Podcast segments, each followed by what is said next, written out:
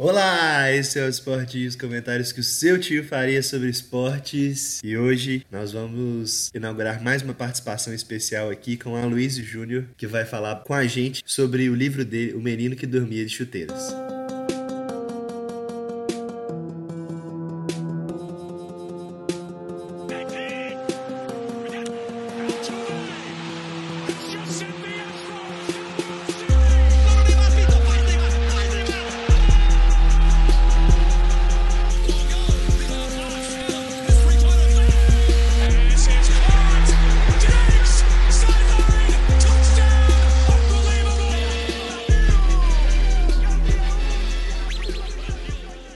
Como é de costume, eu sempre falo isso e pretendo sempre repetir. Não estarei sozinho para falar com a Luísio, para conversar com ele sobre tudo que ele disse. Estarei com Bernardo. Aqui quem fala é o Bernardo, e em Terra de Cego, quem tem um olho é rei. Estarei com Daniel.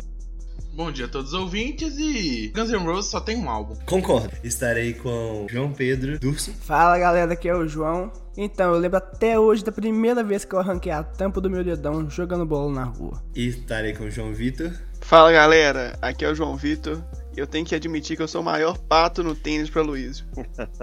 Estarei comigo mesmo, que sei que se o tempo passasse devagar, ponteiro de relógio não corria. Claro, estarei com o nosso convidado, Aloysio. Fala pessoal, bom dia a todos aí. Vocês começam sempre falando que o Sport News é o comentário que seu tio faria sobre esporte. Pois hoje tá aqui o tiozão para falar, realmente falar para você. propriedade. Com bastante propriedade. O bom é que tio pode mentir e os sobrinhos aceitam.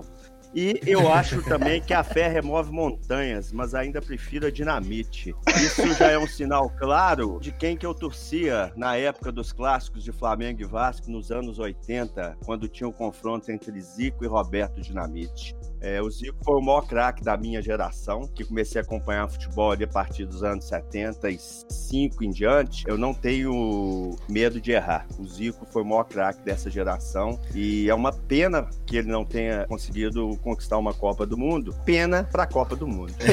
pra quem não entende o impacto do Zico naquela época, é a mesma coisa de pensar no Michael Bolt hoje, por exemplo. Nossa, que sacanagem. Ô Luísio, não fica nenhuma mágoa, você que é atleticano, né? Nó- nós vamos chegar lá, com o Zico por toda aquela história daquele campeonato brasileiro, não? Cara, eu sou um atleticano assim, sofri demais, né? Como todo atleticano.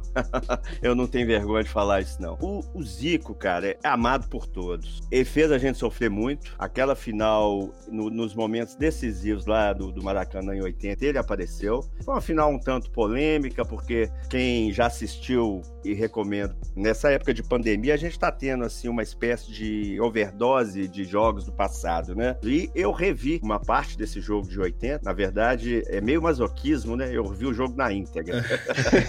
e e tem um lance lá, tava 2 a 2 em que o Palinha saiu na cara do Raul, coisa de 3 metros de distância, e o Bandeirinha deu impedimento, e é ali que o Reinaldo foi expulso, inclusive. Então, assim, é uma final polêmica, mas falando do Zico, eu não tenho mágoa nenhuma. O cara foi um cracaço e mereceu tudo que conseguiu na carreira.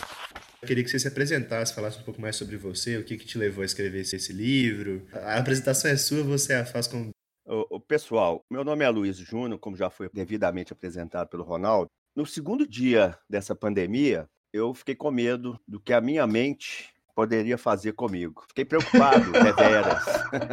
e comecei a pensar que eu tinha que fazer alguma coisa desse momento louco que a gente está vivendo atualmente, dessa epidemia mundial. Pois então comecei a escrever uma coisa que vinha adormecido já há muitos anos, eu sou cirurgião dentista, trabalho na Polícia Militar, hoje no, no cargo de tenente-coronel. E como a minha profissão na área de saúde foi a das mais afetadas, por razões óbvias, de riscos de contágio, teve uma diminuição assim, drástica da, da minha carga horária, ou em alguns plantões, mas bem menos, e ficando muito em casa. E comecei a escrever a partir do segundo dia. E escrevi de forma compulsiva. Compulsiva, como há muito eu não fazia, e fui, as ideias foram surgindo, não sei de onde, às vezes acordava com uma coisa na cabeça e escrevia.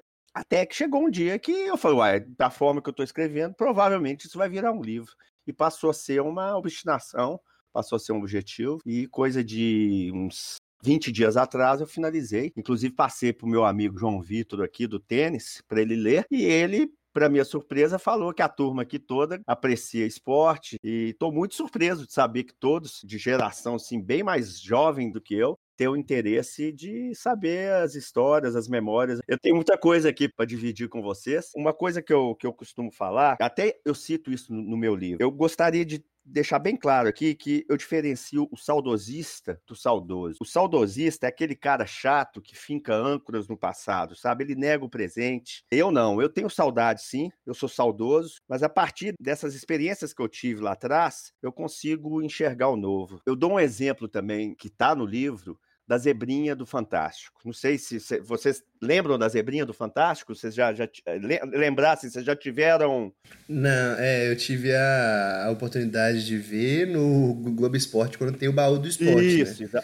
E aí volta e aí lembro dela ao lado de Léo Batista e... contando as histórias. Né? Exatamente. Né? Ela fez sucesso demais assim, uma figura muito doce, tinha uma dubladora, me fugiu o nome aqui. Só que o saudosista, ele fica nessa eterna comparação e começa, por exemplo, a falar mal dos cavalinhos do Tadeu Schmidt porque a zebrinha era melhor. E eu não vejo dessa forma. A gente consegue conciliar passado, presente e futuro numa boa.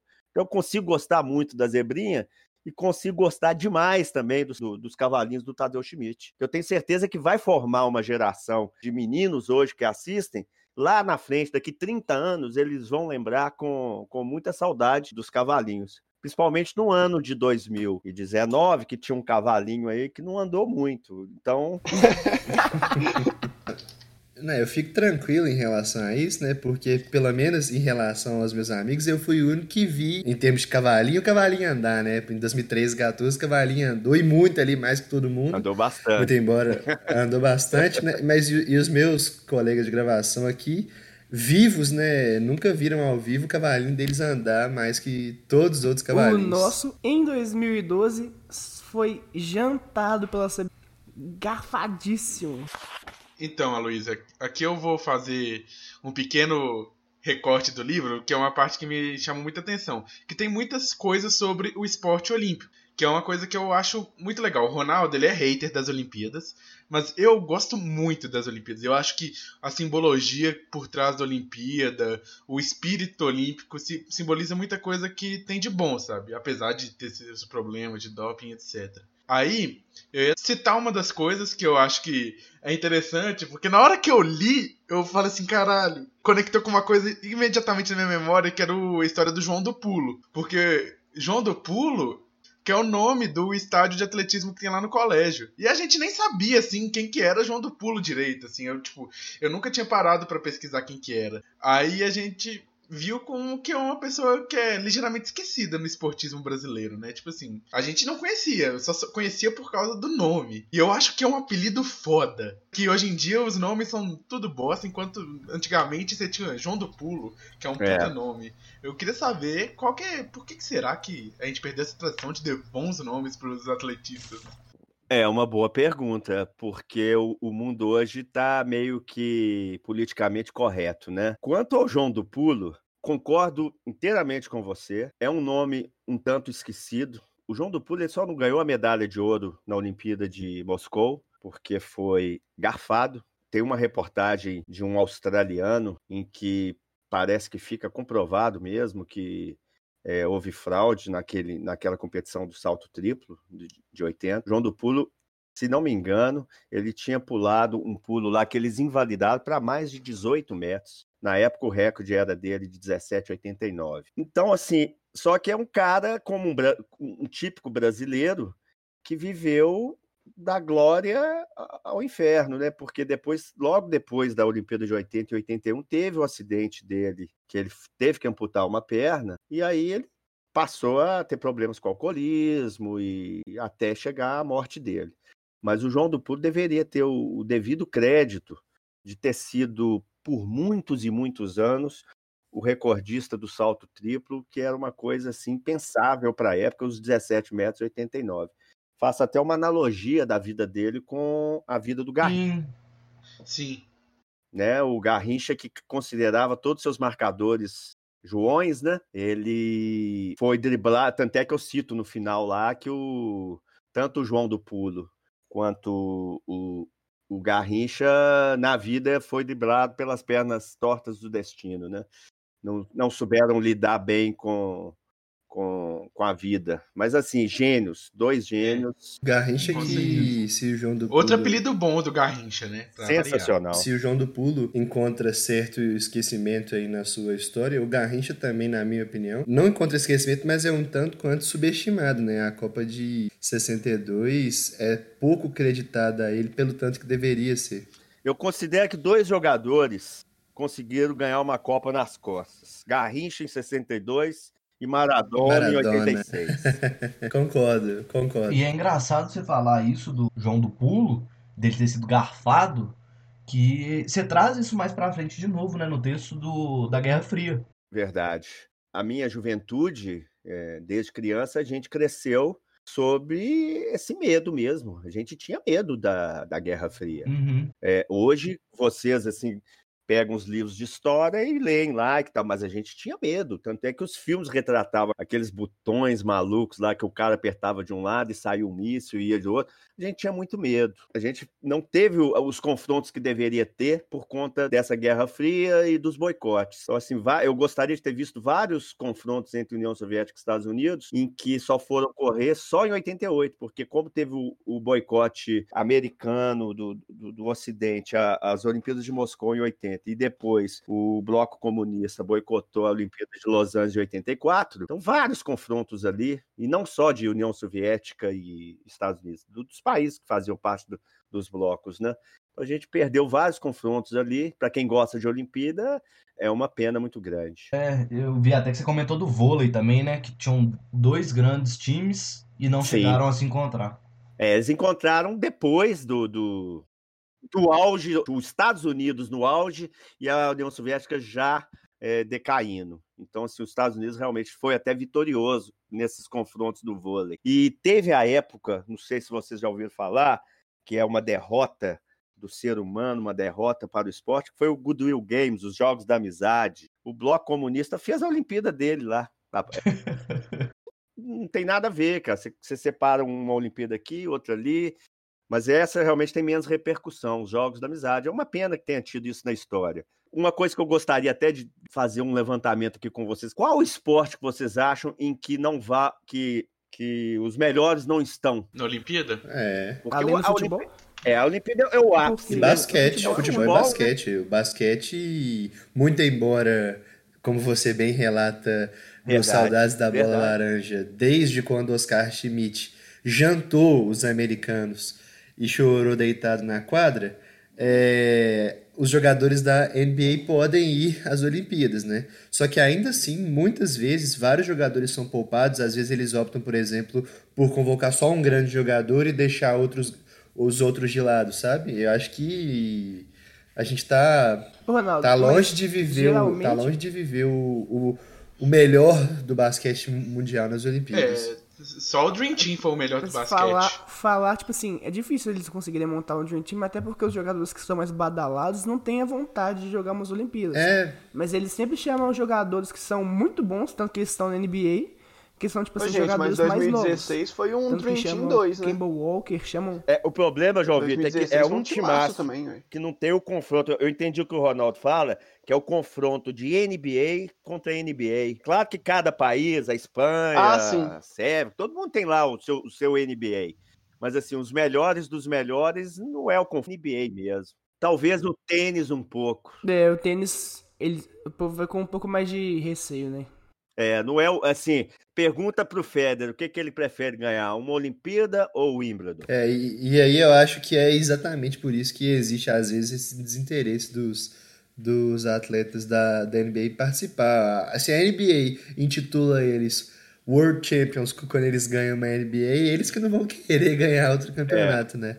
E aí É, uma coisa que eu acho engraçada também, que o João falou do Dream Team de 2016, é engraçado como a, a seleção americana sempre se move após experiências traumáticas, né? Porque em 2012 eles passaram aperto ali na, na final contra a Espanha, que tinha os irmãos Gasol, é, Serge Ibaka, e aí, para não ter dificuldade, apela Foi. e traz o time melhor. Com certeza, pra variar. Verdade. Inclusive, essa dificuldade começa lá em 1972. É, a- vitória da União Soviética contra os universitários, né, do, dos Estados Unidos, e que foi uma final garfada também, né? o, o Aloysio, antes de deixar o, o Daniel seguir, queria só fazer um esclarecimento aqui para você e para quem ouve a gente, que eu não odeio as Olimpíadas não, é só não é o meu torneio favorito. Acho que inclusive está abaixo de outros para mim em termos de importância, mas nada contra, assisto, gosto. É, só não sou o maior fã do mundo, isso aí eu admito. Então vamos lá, qual que é o maior evento que você. A Copa do Mundo de futebol, né? Eu fico triste em ouvir uns desse. É uma, uma boa polêmica. Essa, essa polêmica é, é, mais ou menos Messi ou Maradona, Messi ou CR7, né? Beckenbauer, Cruyff. Acho que o mundo do, do futebol ele, ele se alimenta muito de perguntas e mais de perguntas do que querer as respostas. Eu acho que isso que é o bom. É o bom que, que nos movimenta, que nos apa faz apaixonar pelo, pelo esporte. O que, que seria da Fox Sports aí? Fox Sports é só questionamento. Exatamente. e, e, se eles fazem isso, é. por que, que a gente tem que ter as respostas? Exatamente. Puxando aqui para outra coisa que me chamou muita atenção é outra história olímpica que eu não conhecia, o, o Aloísio, que é a história do Joaquim Cruz, que tem lá no Entre Raias. É, uma das coisas que me chamou a atenção é que eu fui lá, falei assim, nossa, deve ter sido tão famoso assim. Eu fui lá, vi o vídeo, ele realmente, a arrancada que ele dá no final é uma coisa que é bonita de ver. Ele parece estar tá deslizando, que tá fácil para ele, tá só infinitamente mais rápido que o outro, deslizando assim pelo ar. Eu acho que é uma coisa que é absurdo. Cara, só de você falar que.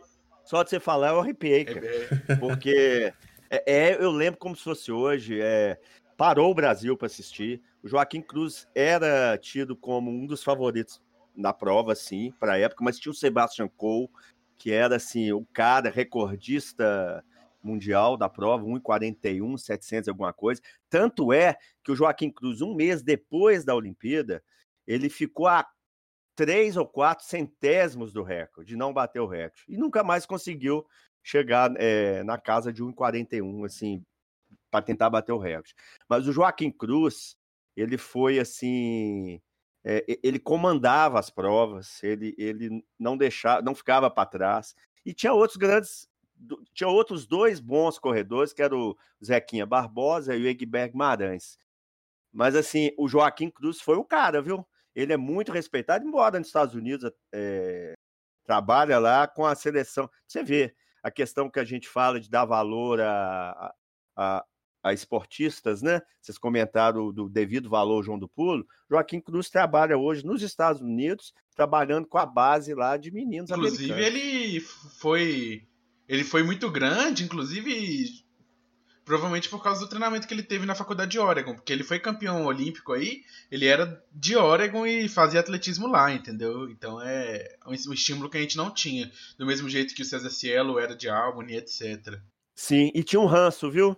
Eu lembro de um ranço aqui no Brasil, por conta dessa questão que é, foi, foi uma decisão dele, importante. Eu acho que sem isso ele não teria conseguido o sucesso que ele teve. E é um cara pensava diferente para a época. E ele tinha, assim, uma certa resistência aqui no país por ter saído. E a coisa que mais me chamou a atenção desse conto, Luiz, não foi nem a trajetória do Joaquim Cruz, não. É como você contou essa história e para ela, ela para você, ela é quase indissociável da voz do Osmar Santos. E eu acho que é, é bizarro o quanto que o papel do narrador é gigantesco para a formação da memória desportiva de qualquer um de nós. Por exemplo, é tetra do, do da Copa de 94, do Galvão Bueno. É impossível você pensar na Copa de 94 e não pensar no Galvão Bueno. Então acho que eu gost gostaria de ouvir de você e dos colegas qual que é a maior lembrança sua esportiva e quem tá na voz dela. Ô, ô Daniel, você tá querendo me fazer chorar, né? Só pode. Então vamos lá. Eu realmente tenho memória de alguns que, que são icônicos. O, o, maior de todos vem do rádio, que é o Vilibaldo Alves. O Vilibaldo Alves é do narrador da Itatiaia, é, antes do Vili Gonze. Ele falava na hora do gol, adivinhe, adivinhe e tal. E foi o, o, o, auge do Reinaldo. E ele tinha uma, uma narração assim, que eu não, não. Quem sou eu aqui para tentar fazer alguma coisa nem parecido? Então, Vilibalda é, é, a memória que eu tinha com Cafunga, comentando gol barra limpa. Isso aí vocês vão achar no, no YouTube. Vai bola, Palinha para o ataque do Atlético Mineiro. É Palinha sobre ele, Andrade tentou passar, não passa. Andrade chega, Palinha passou, rolou pela esquerda, buscou o Éder. Éder carrega o jogo, Toninho vai sobre ele, vai tentar passar, cruzou na grande área, chegou o Reinaldo, bateu na bola. Meu Deus do céu, graças a Deus, a emoção é demais.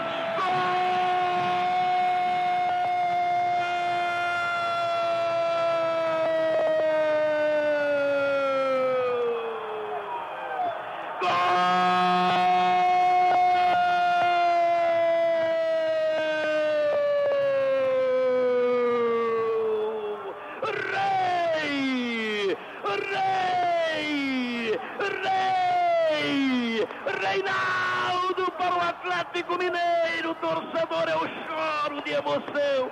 Choro porque vejo o trabalho de um time que veio ao Maracanã. Insultado por esta massa, a torcida apanhando do outro lado. O time do Flamengo achando que já era campeão. Eu dizia que o Atlético poderia empatar. E é isso que você falou é muito interessante, do Osmar Santos, que foi uma forma diferente de narração. Tanto é que o, o Galvão Bueno já foi até questionado por que, que ele não narrou a Copa de 86. Porque o, o Luciano do Vale tinha saído, eh, o Luciano do Vale narrou de 82 para Globo, né? E o Galvão Bueno já tinha possibilidade de narrar, mas quem narrou a Copa de 86 com todo com, com toda a pompa foi o Osmar Santos. E uma das assim que eu recordo bastante quando você faz narração, essa do Galvão do, do Tetra, essa é assim, porque ele agarrado com o Pelé gritando Tetra, aquilo ali ficou para a história do, do, do esporte brasileiro. Gostando ou não do Galvão, né, gente? Porque o Galvão, ele- eh, você pode questioná-lo como se você gostaria de tomar uma cerveja, ele não toma cerveja, ele toma é vinho, né? Se você gostaria de tomar um vinho com ele. Não sei se eu gostaria, mas ele, como é, locutor esportivo, eu talvez seja o maior da história do, do país. O Luciano do Vale, bem perto. E o Luciano do Vale, eu acho que foi assim, mais visionário também questões, é, questões empresariais, né? De, de... O, Luciano Vale, já que você está falando de grandes narradores, ele, ele lançou o show do esporte, que para mim, que era aquele menino que gostava de esporte, o, show do esporte eu até falo no livro também. É como se fosse uma TV fechada dentro da TV aberta no domingo. Começava com esporte, ficava o dia inteiro. Eu ficava o dia inteiro assistindo aquele, aquele, negócio, era igual cachaça, sinuca, é, quantas e quantas lutas do Maguila, Maguila. tudo, tudo. Maguila, cara. Maguila eu não escrevi sobre ele, mas tive vontade, porque o Maguila foi um, um pugilista assim. Ah, cara, que negócio de mandar o- o- os recados dele depois da luta. Com toda a articulação que ele tem de discurso ainda, né? Um cara que fala de maneira culta.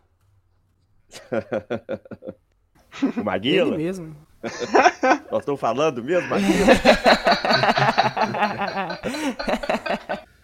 Pois é, mas é, eu devo ter me esquecido de alguns, gente. O, o, quando, o, o narrador, o narrador aí do, da Itatiaia, do, do Cruzeiro também, o Alberto Rodrigues, Ele é o que eu Cara- ia falar. Que foi quem, quem eu cresci, quem eu cresci ouvindo. o cara casa. tá aí até hoje, é, é um, fen- um fenômeno. É, você, você escuta a narração de, de Alberto Rodrigues narrando gol do Joãozinho, gol do Nelinho, é uma coisa absurda. O absurda.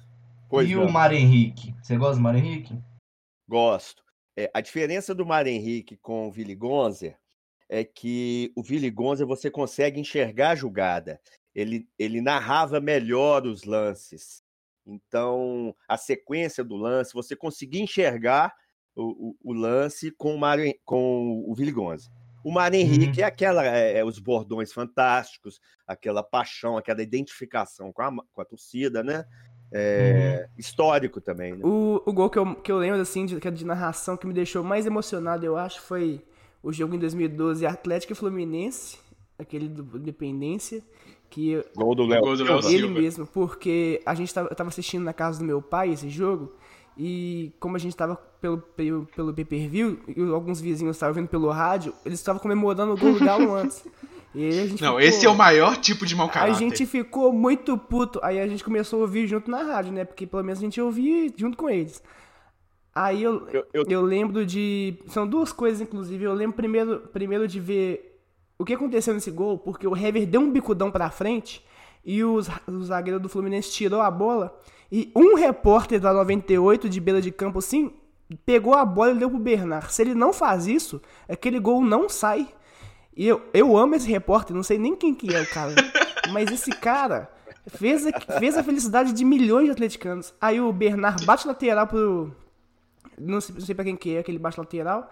Aí o cara volta a bola pro Ronaldinho. Ronaldinho. Na hora que, na hora que o Ronaldinho pegou a bola, o cruzamento já. O Ronaldo Silva já tava cabeceando no, do caixa. Aí eu nem vi o gol na hora. Eu deitei no chão, escutando o caixa dando aquelas, aqueles piques de desafio, de emoção, gritando caixa. E eu só fui ver o gol depois, no final do jogo, no replay do final do jogo. Esse foi de longe o gol que mais me emocionou a- com a narração. É, o, é, eu gostei do, do termo usado aí, do mau caratismo de quem faz isso em ambientes públicos, né? De narrar o gol antes. Eu sou profissional em fazer isso. Você é, ô Daniel, eu, te- eu tenho até uma história interessante. Eu tava num bar aqui perto de casa e era um jogo, assim, horroroso do Campeonato Mineiro, é, Atlético e o RT, o jogo lá em Patos de Minas. E esse jogo foi assim, foi muito fácil. Foi, acho que o jogo, se me engano, ficou 7 a 0, um negócio assim. E todos os gols, tinha um cara lá, todos os gols, o cara gritava gol antes. E eu já tava ficando puto com aquele trem, né? Aí, aí teve um gol do Atlético lá, que o Márcio Araújo pegou a bola no meio, só o time da URT foi todo pro ataque. O Márcio Araújo pegou a bola no meio de campo sozinho e foi. No que pegou a bola no meio, eu comecei a gritar gol. E o cara com o radinho, sem entender, né? Olhando pra mim, eu, gol, gol. Aí ele ficou sem entender, aí realmente saiu o gol. Tive- Tive sorte, né? Aí o cara ficou sem entender, aí eu gritei, esse aí eu narrei de você e tal. Quase, quase que o pau quebra no bar. Nossa, eu, eu, fi- eu fiz isso no, no- na Copa do Mundo. E o Dus faltou só a minha Não, mas a diferença é que não foi A gol. diferença é que a bola ia entrar no gol, Brasil penando pra fazer gol na Costa Rica, aí o Bernardo fala, grita gol, um fantasma espalmou de mão trocada a bola. Exatamente. Essa que é a minha grande preocupação de narrar o gol antes. Não é nem o incômodo que causa quem tá ao redor, mas sim a possibilidade de evitar o gol, né? Que é mais grave. Exato. Eu lembro até hoje, quando tava na final da Copa do Brasil, Galo Cruzeiro 2014, tava todo mundo aqui em casa, todo mundo. A gente tava assistindo a final, tinha umas 15 pessoas aqui em casa.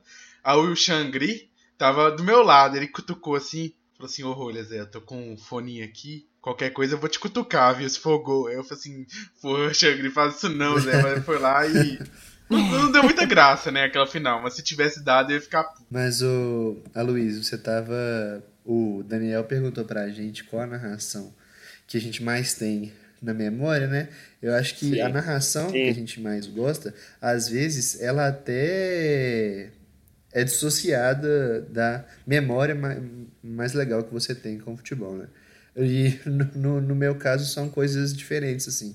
É uma narração de que eu lembro que é diferente da melhor memória que eu tenho. Eu, lendo o seu texto A Volta da Bola Laranja, eu gosto muito da definição que você dá de saudoso, diferenciando o conteúdo do que é o saudosista. E você até falou isso pra gente no começo da gravação.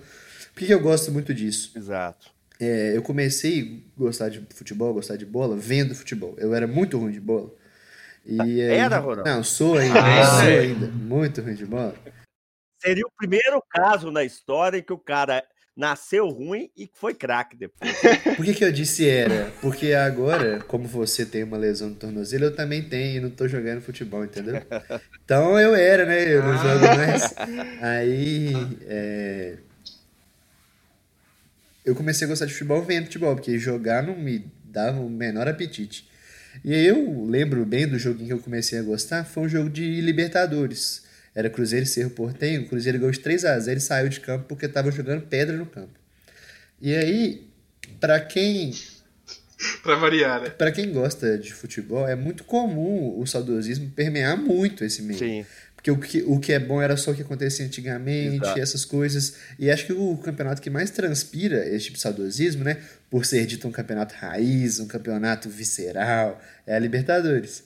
Então eu gostava, gosto muito ainda, mas gostava muito da Libertadores. E aí uma narração memorável pra mim, justamente do Alberto Rodrigues, a que você fez referência mais cedo, é a de Cruzeiro e São Paulo pela Libertadores de 2015. Uma Libertadores que eu, iludido torcedor, tinha certeza que o Cruzeiro seria campeão.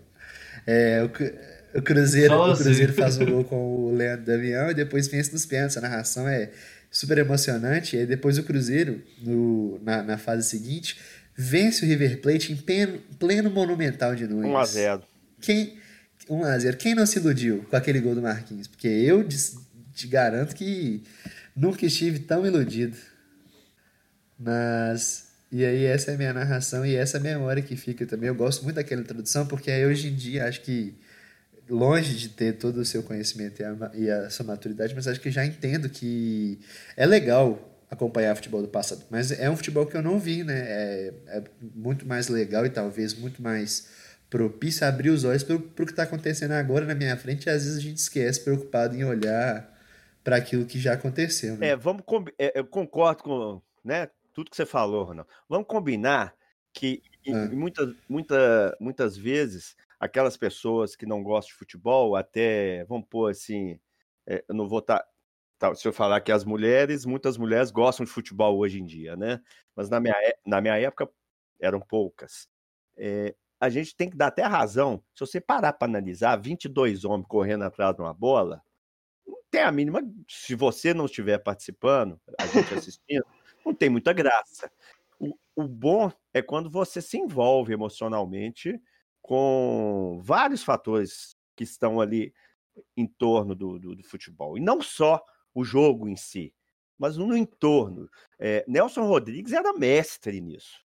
O Nelson Rodrigues ele tem dois livros de crônicas que foram reunidos, A Sombra das Chuteiras Imortais e o, ah, o Brasil é, é, o outro é o Chuteira, ah, esqueci o nome aqui, Brasil, a Pátria em Chuteiras, que são crônicas reunidas de, Nelson Rodrigues sobre futebol.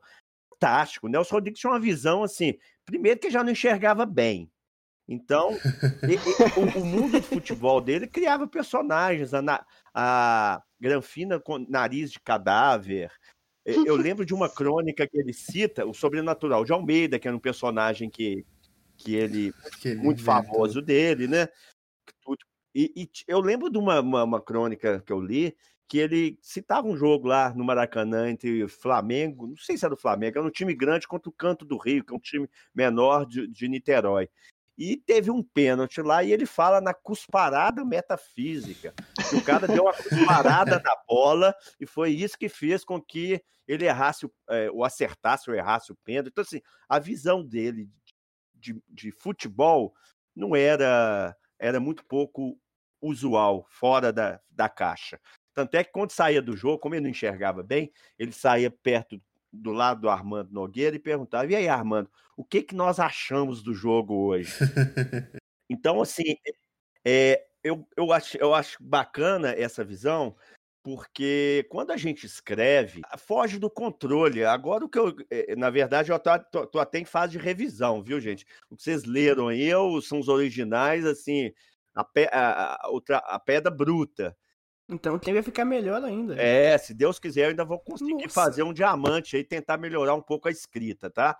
Mas o, o, o- o- quando a gente escreve e o leitor se depara com aquele texto, ou qualquer outro tipo, não só literário, qualquer tipo de obra, a gente perde o controle sobre ela. Ontem eu estava assistindo um, um vídeo aqui no YouTube é, do Tony Garrido, de Cidade Negra, cantando uma música que eu gosto muito, do Beto Guedes, chama Pedras Rolando. É uma música muito bacana, eles fizeram uma gravação, sabe? E eu achei interessante que no, no show ao vivo, o Beto Guedes ele é famoso por escre- esquecer a letra, letras de músicas. Interessante que as músicas são dele. ele consegue esquecer as músicas dele, cara. E aí no show, cara, tava, tava o Tony Garrido lá dele cantando à vontade. E ele lendo no teleprompter, assim, na frente dele, lendo a, a, a, música dele. E ele errou a música, inclusive, errou a letra. Assim, o que eu queria dizer com isso, fazendo essa analogia, é que o Tony Garrido, já com a obra pronta do, do, do Beto Guedes, ele faz a interpretação dele ali e já foge do controle do, do autor, entendeu? Então, assim, eu acho bacana que vocês, é, cada um deve ter tido as suas interpretações, de acordo com a vivência de cada um sobre o, os assuntos, né? Por exemplo, quando eu cito, o, o capítulo que eu mais gosto é o, é Terapia do Galo, que eu falo todas as. Ah, muito bom. A Via Crucis, né, do, do atleticano da minha época, de ter acompanhado de ter acompanhado 77, uhum. 80 e 99, as finais que o Atlético perdeu, e a redenção no, no, no Mineirão, que eu estava atrás do gol lá na, na, na, disputa de pênaltis contra o Olímpia. Mas assim, o, o, que me chama a atenção foi, o, não sei se vocês lembram do que eu citei lá em 1948, uma final famosa. Sim. É, na Alameda. Na Alameda. O que que acontece? Muito bom foi meu pai que contava essa história. Meu pai contava muitas histórias para mim. Então eu tive um grande professor em casa que falava assim, e eu tentava viajar, eu tentava imaginar, tudo que ele falava eu, tent... eu punha na minha cabeça e hoje eu consegui escrever essas essas histórias que o papai contava. Então, nessa terapia que eu faço de regressão, eu volto lá em 48 para a grande final que teve, que é aquele famoso time que todo atleticano deveria ter obrigação de saber essa escalação na ponta da língua. Cafunga, Murilo Ramos, Mexicano, Monte Silva, Carlyle, Leiro, Nível. Faltou um aí. Faltou um aí, viu? Aí eu, eu, eu... Você, o professor foi reprovado. É, tirei, meu pai lá de cima tá falando, não, não, não, não vou, vou tirar ponto. pois então, o Atlético com esse time foi jogar a final com um timaço do, do, do, América também. E tem um gol do guarda lá, uma história hilária, que a bola pega na perna do guarda, porque o, o alambrado cedeu e foi o campo todo foi rodeado por guardas, e a bola pega no, no, no guarda e entra. Olha que história, assim, é, é impensável para os dias de hoje, que tem 300 câmeras no campo. Hoje a gente não consegue imaginar. Mas o futebol, para aquela época, isso é, é, faz parte do imaginário. E quer saber de uma coisa? Se a bola pegou ou não pegou do guarda, é o que menos importa hoje. Ô, Luiz, você falou aí do, do guarda do guarda fazendo o gol, me veio a história, aquele, aquele lance da, da Série D entre Tupi e Aparecidense. Nossa, que jogo perfeito. O, o Tupi ia fazer o gol da classificação para a Série C, o massagista Foi. entrou no campo e tirou o gol, cara. duas vezes. Tirou duas vezes o gol, velho. Nossa, Mas... esse, esse, jogo é perfeito. Esse aí nem as câmeras impediram, né? Não, e eu queria falar com você que você citou Terapia do Galo. Primeiro que eu queria elogiar o seu livro, porque eu acho que você conseguiu achar a, a metade perfeita entre a descrição que, que te leva para o ambiente do que a descrição que deixa chato.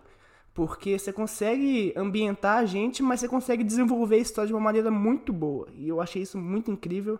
É, em relação à terapia do galo, é, você cita as finais de, 80, de 78, 77, né, que foi 78, 80 e 99, mas eu fiquei muito impressionado. Claro que talvez você queria falar mais de, de brasileiros, mas não citou aquele jogo de 81 que foi arbitrado por aquela pessoa que não deve ser nomeada, até como você diz no livro. É. Você não citou Exato. esse trauma no, na terapia do Galo. E eu fiquei, eu fiquei esperando você citar ela e você não citava. Eu queria saber mais o que você sente em relação a isso, porque a gente sente sem ter visto, né? A gente, aqui como grupo, a gente sente sendo, sendo imaginário. Mas eu quero saber você que assistiu o jogo.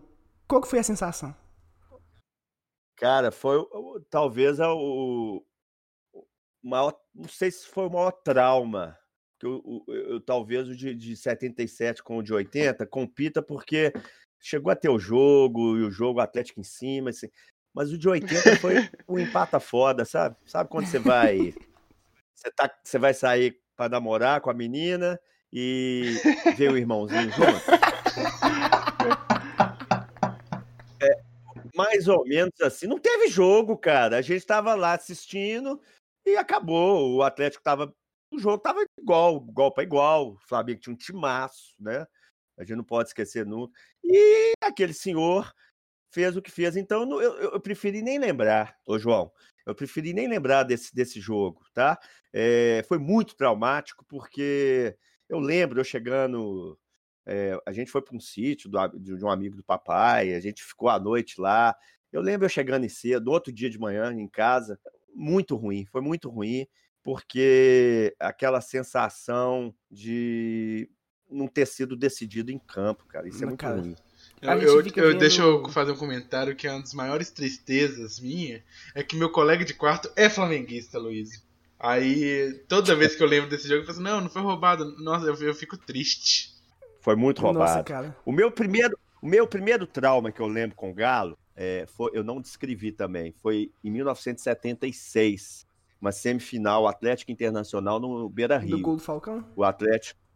É, Falcão e Batista. O Atlético estava ganhando o jogo de 1 a 0 até uns, ah, cara, uma boa parte, foi de 25 minutos, segundo tempo, o gol do Batista. O gol do Vantuir de cabeça, depois vocês olham aí no YouTube, o gol e, e comparem. Eu gostaria que vocês que são é, fanáticos por futebol, compara o gol do Vantuir de cabeça nesse jogo com o gol do Figueroa do Inter no mesmo, porque é no mesmo estádio, Beira Rio, né? No mesmo gol contra o Cruzeiro, porque o, o Inter em 75 foi campeão contra o Cruzeiro com um gol de Figueiredo de cabeça, que é um gol que tem um cruzamento e ele tá no sol, só que é um gol iluminado, né? Que a bola vem ele no sol, cabeceia e faz o gol em cima do Raul. E o Vantuí fez um gol igualzinho. E o, o jogo estava sendo levado lá e o Atlético tinha grande chance de chegar nessa final. Mas aí o Batista me acerta um chute no ângulo, cara, no Ortiz. O goleiro era o Ortiz, o goleiro discutível do. É, é, eu, assim, eu tenho uma memória boa dele, que eu tinha o uniforme dele, eu lembro eu pequeno, punha faixa na cabeça, berrão e tudo. Mas o Ortiz, esse do Batista não tinha jeito. Eu acho que o Batista nunca acertou um chute desse na vida. Foi lá no ângulo.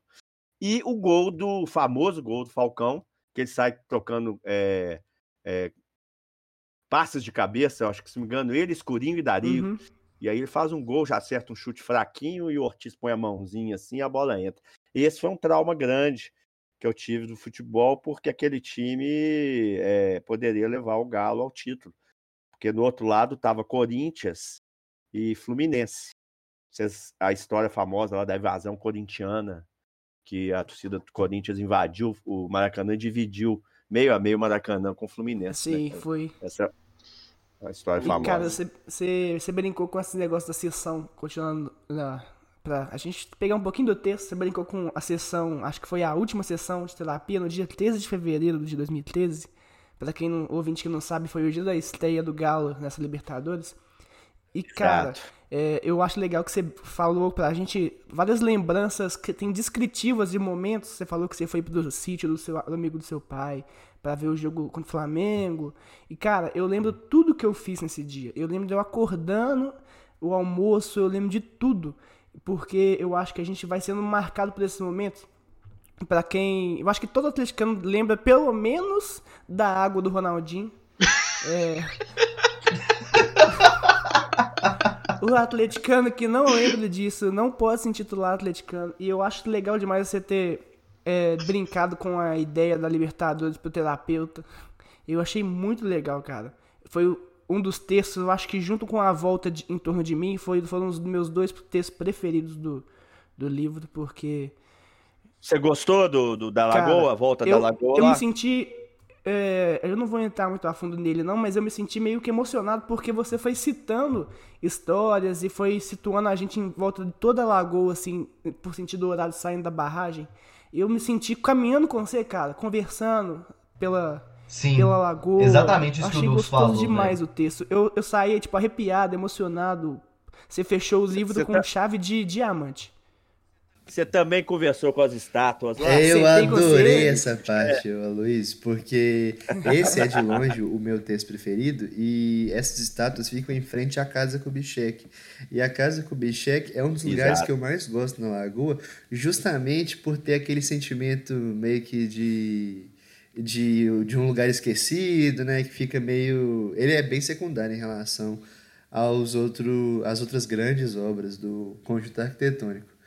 É, e aí, nesse ponto, o porquê de eu gostar mais desse livro do que dos outros é porque, bom, eu sou cruzeirense. E eu gosto muito de todas as outras crônicas, apesar de algumas me causarem certo aperto clubístico no coração.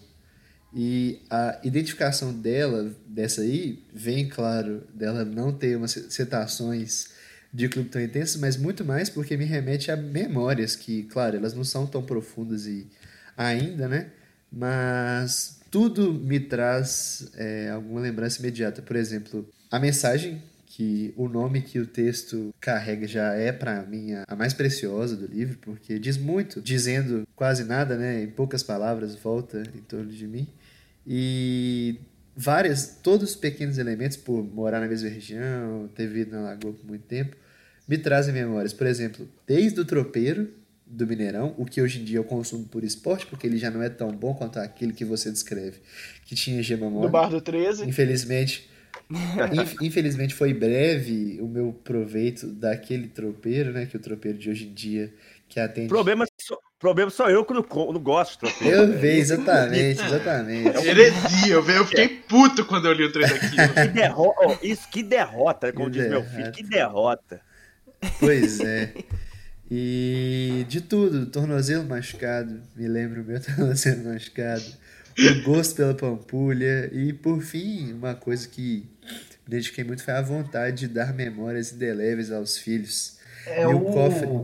É a paixão que o mineiro tem, né, velho? Eu consegui sentir isso na pele, tipo, a paixão por Belo Horizonte. É, eu, então, assim, falando um pouco da, desse, desse capítulo final aí, foi interessante que as coisas vêm por acaso, muitas vezes. Eu decidi, né, um dia que eu falei, cara, eu vou dar uma volta na lagoa tô, tô precisando de dar uma caminhada. E peguei e saí andando. E dei a volta, né? Na, com, com máscara e tudo. E à medida que eu fui andando, eu fui vendo essas imagens vindo, né? E quando cheguei em casa é que eu falei, uai, isso dá um capítulo de livro. Então eu não, eu não fui premeditado para escrever sobre isso. Quando eu terminei, eu falei, ah, isso dá, dá um, uma história. E eu acho também que a gente deveria valorizar mais, né? Nós que somos moradores da região, a gente deveria valorizar. É, é, nós temos aqui uma coisa muito preciosa do nosso lado, do nosso lado. E a gente deveria, assim, utilizá-la mais. O poder público deveria também. É, o que eu acho fantástico, a, que é, quando eu cito a convivência de passado e presente e futuro, né? a construção do parque ecológico, não acho fantástico, cara. É um, é um espaço democrático para a população. Você, eu não tinha esse parque ecológico na, na, em frente à Toca da Raposa, não existia esse parque ecológico à época. Eu vejo como assim um ganho público mesmo para a gente usufruir. E quanto ao clube, Ronaldo, eu, eu, vou ser bem sincero com você, cara.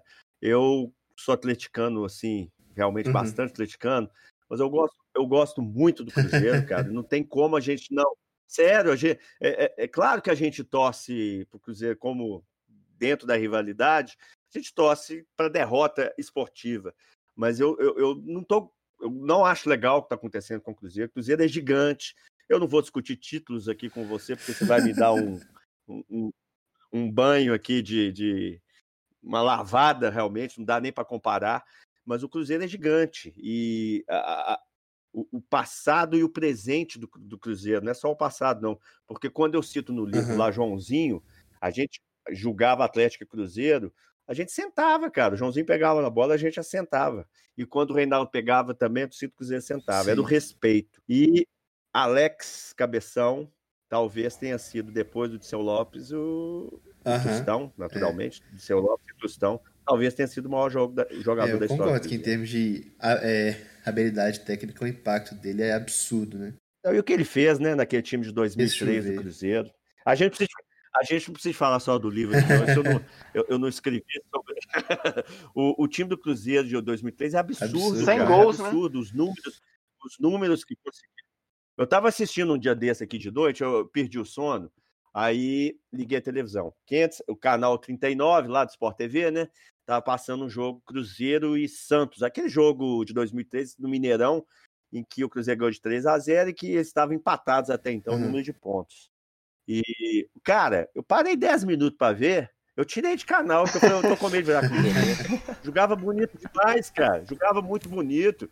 E Alex passando o Leandro na esquerda. E pa... O time jogou. Assim, aí eu falei, não, tirei. Aí fui pro 538. Aí tava passando Cruzeiro e. O Cruzeiro ganhou a Libertadores. Sporting Cristal. Chama? Sporting Cristal. É. Eu falei, mas que merda, pô, só tem Cruzeiro aqui de madrugada. Aí, aí eu fui pro 37. Aí tava tendo um jogo de vôlei. Falou, não, finalmente. Aí os caras estavam conversando é sobre o time do Cruzeiro de vôlei. Eu falei, ah, não. Aí, Aí eu falei, vou, vou dormir. aí realmente ficou mais fácil não ver, né? Mas, ô Luiz, eu fico brincando também, mas os meus os meninos que, com quem eu converso sempre sobre temas da, da, atualidade, da atualidade, né? O abandono ao saudosismo me ajuda muito a tentar ver, às vezes, com olhos mais céticos os times de futebol. E vou te falar uma coisa, é, eu detesto o que foi feito com o Cruzeiro aí nesses anos anteriores e eu fico preocupado, você acredita, com o futuro do Atlético? É claro que existem grandes investidores por trás do momento, mas é, esses, esses malabarismos financeiros, eles sempre têm um cheiro, um cheiro esquisito no fundo, você não acha, não? É, eu, eu brinco muito com os cruzeirenses aqui também, que é perigoso em alguns anos a gente ir pro Mineirão assistir um jogo entre BMG versus Supermercado BH. Porque eles estão ficando dono dos clubes. O, não, não resta dúvida que esses investimentos que estão sendo feitos no Atlético, os jogadores vão ficar tudo na mão dos empresários aí, que eles não. Claro, né? E, e os times estão perdendo a oportunidade de. Assim, é claro que eu, como atleticano, quero ver um, um grande time. Isso eu não- vou negar. No entanto, a forma como isso é feita, né? Quando eles saem, fazem estragos. Aconteceu com o Palmeiras na época da Parmalat, quando, quando eles saíram, o Palmeiras afundou. E agora, com a Crefisa lá, talvez eles, vão ter problema, porque fica tudo na mão do, do, do- do- do grande investidor, né? E o problema do Palmeiras É ainda uma pena, porque é que esse o Atlético Palmeiras, Cruzeiro. a Crefisa só empresta dinheiro pro, pro Palmeiras, né? É com juros baixos e tudo, mas é um dinheiro emprestado. Então uma hora a conta vai chegar. Teoricamente, do Galo também é empréstimo, João. Não, o do Galo não. O Rubens Menin deu entrevista ontem falando que o Rubens Menin ele é dono da, da MRV, dono do Banco Inter, né? Ele falou que ele já fez a fortuna que ele tinha pra fazer, pra família dele viver 10 gerações. Agora todo o dinheiro que ele vai ganhar, ele vai investir pro Galo. E ele fez questão de falar que ele, o negócio dele é doação. Que ele ainda deu uma cutucada na Crefisa falando isso, porque o dinheiro que, ele Isso. pega pro Atlético, ele Isso. envia como forma de doação, é, é aprovado pelo Conselho Administrativo do Atlético. E ele não quer receber dinheiro de volta, não. A felicidade dele. Rubens É só Menin, ver o pra Galo mim. Esse Ele cara é- é o amor da minha vida.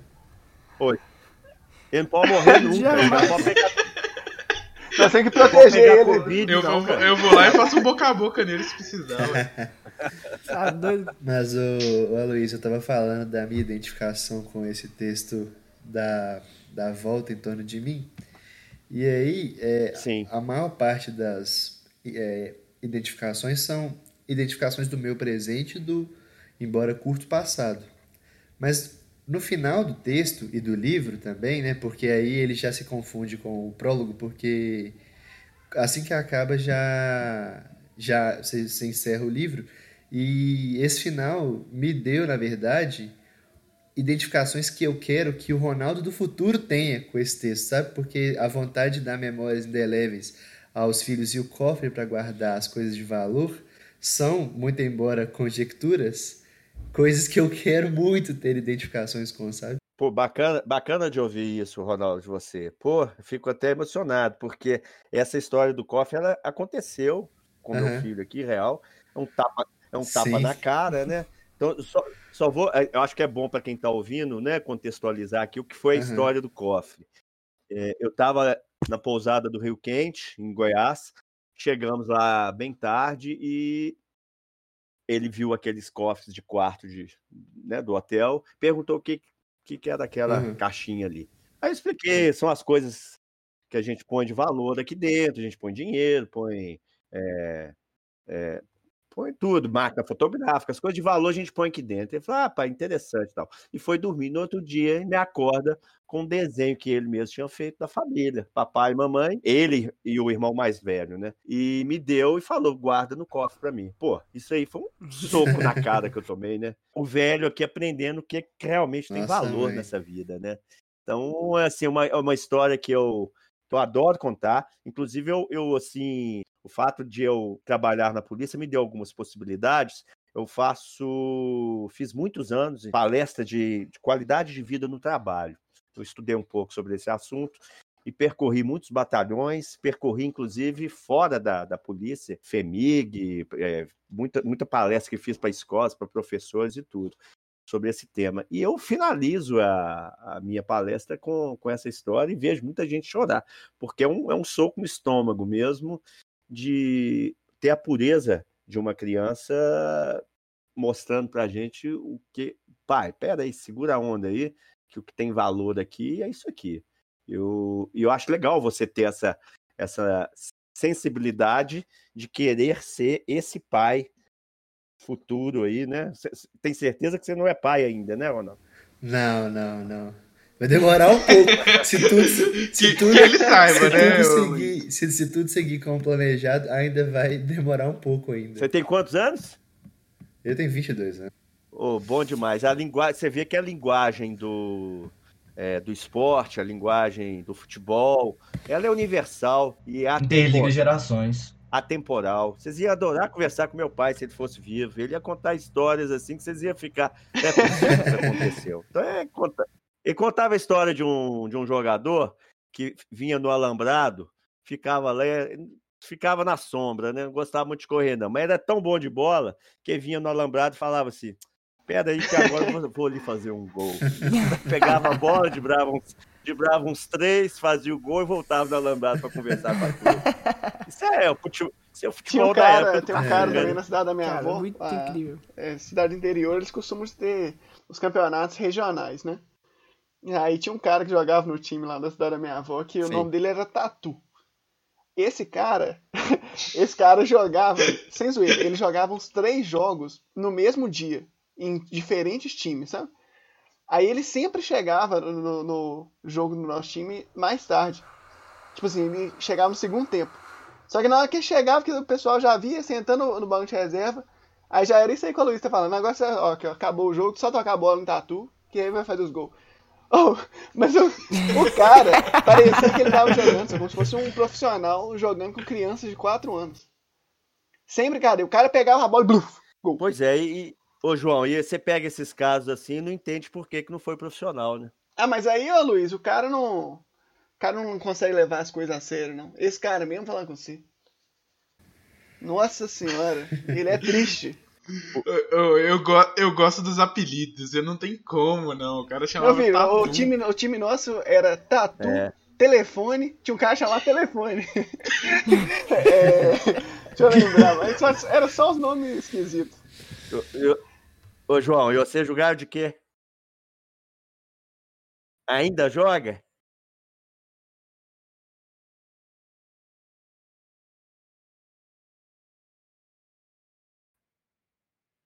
Ô, gente, vocês- são muito jovens pra estar voltando aos poucos. Vocês têm que estar voando, cara. Não, Luiz, mas agora meu negócio é o tênis. É, o tênis. Ah, Luiz, se eu tivesse, se eu fosse novo, eu não queria jogar futebol, não, só queria jogar tênis. É. Você tá doido. Aqui, Se eu pudesse voltar no tempo. Nós estamos tudo lesionados aqui, Luiz. Mas eu, é, Ronaldo, ué, Lúcio. eu tô voltando aos poucos porque eu machuquei justamente jogando bola. Obviamente, como eu disse que sou ruim de bola sozinho, machuquei sozinho. E tive que fazer uma cirurgia, colocar. Aqui, vocês iam adorar ouvir as histórias. Tinha um programa no- é, na hora do almoço, quando eu era criança, que era o Cafunga. O Cafunga, que foi goleiro do Atlético 300 anos. E ele contava cada história. Ele, eu lembro uma história que ele contou, que ele foi jogar num campo do interior, que o campo do interior era tão ruim, mas tão ruim, que ele não conseguia enxergar a outra trave. Tinha um meio. Tinha um, tinha um morro no meio. Aí quem ficava perguntando pro zagueiro dele, e aí, o que, que tá acontecendo do lado de lá? E a gente era obrigado a acreditar. Tinha um outro que contou que o juiz chegou no, no, no campo esqueceu os cartões. Aí ele foi na mercearia que tinha em frente ao campo lá e comprou um cartão de morango e um de abacaxi e começou a distribuir no campo cartão vermelho de, de, de morango, de abacaxi. E contava essas histórias, a gente rachava os bicos. Momento aleatório. Nesses tempos malucos de internet, tem surgido uma, uma pergunta aí de um cara, principalmente depois daquele documentário, Luiz, não sei se você chegou a ver do, do Michael Jordan nos Bulls, Assi que é, Assistir. a pergunta é, o Flamengo de Jorge Jesus venceria os Bulls de Jordan? Mas eu acho que o que a gente deveria tentar discutir aqui é qual é o time que foi mais influente? Se é o Flamengo de Jorge Jesus ou o Chicago Bulls de Michael Jordan? Doido, mas essa pergunta é muito difícil, porque aqui a gente tem o outro patamar do, do Bruno Henrique, a gente tem hoje tem gol do Gabigol, a gente tem várias coisas que permeiam o time do Flamengo que... que O Gabigordo, o Gabigordo, o Gabigordo é O o maior Gabigol, legado. o Sócio Pra quem Na não- verdade, o maior legado do Flamengo de Jorge Jesus é o time de sósia. Eles não estão preocupados se você parece ou não com o cara que você representa. O importante é ter o sósia. Então o Flamengo contratou alguém, eles já arrumaram o sósia do cara já. Na- Antes da semifinal da Libertadores do ano passado, do jogo Flamengo e Grêmio, eles fizeram um, um jogo dos do time de sósias do Flamengo contra os anões do Grêmio. eu, cara, esse jogo pra mim foi o melhor jogo que eu já vi na minha vida. Ah, eu não sei não, eu não vi o jogo todo. Não. Eu vi foi um jogo que era amigos de não sei quem contra amigos de não sei quem, que tinha um anão no time de um cara, e os caras tocavam a bola pro anão o tempo inteiro pra não fazer gol. velho. Na hora que o anão fez gol, todo mundo comemorou. Não foi aquele, não, esse jogo de que Era o era Pedrinho, pô. esse aí. Amigo de não sei quem contra amigo de É, não ué, sei eu quem. vi, foi um jogo no Pacaembu. Ah, esse jogo. O Foi, é Pedrinho, do gol é, do o Pedrinho, Pedrinho. Pedrinho lá. Mas voltando pra pergunta aqui, cara, eu acho que é o, que é o Bulls do Jordan. É, o Eu também acho que é o Bulls, velho. Eu acho que o, o único que acha é, é o ego do, do Jesus, né? Que acha que o Flamengo, o Flamengo tem que ganhar primeiro do Flamengo deles lá, que eles têm em casa, que é da época do Zico. Flamengo de 80. É, não, Não, eu, eu acho que é o Flamengo, porque o Bulls não jogou de igual pra igual com ah, o é, o Flamengo tem esse título. Ah, né? é. é verdade, é verdade. E, e esse, e esse Michael Jordan é pura mídia, não jogou tanto Não, o assim, documentário nada, nem né? mostra. nada. Exatamente. O cara, se você olhasse meio torto pra ele, ele já tinha ódio de você, queria te destruir. Momento aleatório. Ô, ô Aloysio, só voltando agora aqui no negócio, que eu, eu nunca fui assim a pessoa que acompanhava automobilismo. E lendo o livro, eu senti uma coisa diferente, principalmente quando você mostra e fala do Ayrton Senna. Eu achei um- uma coisa e eu queria saber, tipo, o, qual, qual- por que que você acha que hoje em dia o, o automobilismo para os jovens não tá tão igual era Ó, eu tive a oportunidade de ir cinco anos seguidos na Fórmula 1 em São Paulo, sabe? É, é, essas últimas, só não fui ano passado. E, pô, é legal, cara, muito bacana o clima ali de, de, de Fórmula 1, muito bacana. Mas falta o brasileiro, falta o brasileiro é, competindo, ganhando. Então tem uma inveja danada que é o do meu amigo lá, o Betinho, ele que comanda a turma, que vai desde dos anos 80 assistir Fórmula 1. E ele conta maravilhas, né? Na época que o Senna disputava, o clima que, que, que era. Então eu tenho uma inveja danada de não ter, não ter aproveitado o Ayrton Senna assim em loco. Mas a gente acompanhava, né, pela televisão, as madrugadas aí, pelas as corridas no Japão. O, o Senna, ele voltando àquela minha comparação de tomar uma cerveja, talvez não fosse o cara que eu sentasse para tomar uma cerveja, assim. Não sei se ele. Não sei, eu tô sendo injusto aqui, porque isso aí só, a gente só vai saber se conhecer pessoalmente, né? Mas o Senna era o profissional que não nasceu para ser o 02 e fazia de tudo para conseguir o, o, o, o seu êxito. Eles contam até uma história, um- quando na época que o Senna morreu, teve um cartista aqui brasileiro, contou uma história que quando, ele, quando eles disputavam, eram jovens e tudo, que ele falou: Puxa vida, eu fiquei satisfeito demais. Teve um dia que no treino de sábado eu consegui ficar na frente do Senna. Então o Senna já era o cara a ser batido. E eu consegui, vou sair na pole amanhã, eu vou chegar amanhã bem cedo no, no autódromo e treinar e acertar meu kart para ganhar e tá todo animadão. Aí quando ele chegou lá no autódromo, o, no cartódromo, né, o, o responsável falou: ó, tem um menino aí que tá aqui desde 5 e meia da manhã e chegou e tá dando volta atrás de volta aqui. Era o Senna. Era o Senna que tinha ficado atrás dele de treino. Aí ele fechou a história dele contando resumo da ópera, quem ganhou a corrida, Ayrton Senna. Então o Senna, o Senna é, ele tinha e, e, e, tinha identificação com, com o Brasil, com as cores do, da bandeira, com ele é, ele levou o nome do Brasil para o mundo, coisa que o Nelson Piquet é, era mais comedido. O Nelson Piquet tem assim tem uma legião que gosta de seguidores do Nelson Piquet pela maneira franca dele ser. Nunca, quando morreu, ele falou: Eu não vou fazer igual Alan Prost, que está vindo lá da Europa por segurar a alça do caixão do Senna, sendo que nunca foram amigos. E eu nunca fui amigo do Senna, eu não vou. Não foi no, no, no, no velório dele. Então, assim, é, como eu cito no livro, eu, eu não, não, não entro muito nessa, nesses questionamentos de quem foi melhor. É, eu acho que um complementa o outro. Como todo ser humano, ninguém é completo. Até cito lá a questão de serem é, imissíveis, né? não, não se misturam, mas cada um complementa o outro. Ô Aloysio, é, essa que você está comentando sobre, eu acho muito legal que você falou das duplas de Fórmula 1 brasileiras que vêm ao longo das gerações. Foi uma interpretação que eu tive, que eu, que eu nunca tive, e aí quando você falou, comecei a prestar atenção e é realmente muito incrível. Mas eu queria fazer um convite para você, mais ou menos, porque agora nesses tempos de isolamento, né, a gente fica mais em casa. Não sei se você já viu a série documental da Netflix eu, de Fórmula vi, 1. Vi alguns episódios, Cara, muito bacana, né? É Confirma, muito bom. Confirma que o, o australiano lá, o, o Ricardo. Daniel né? Ricardo.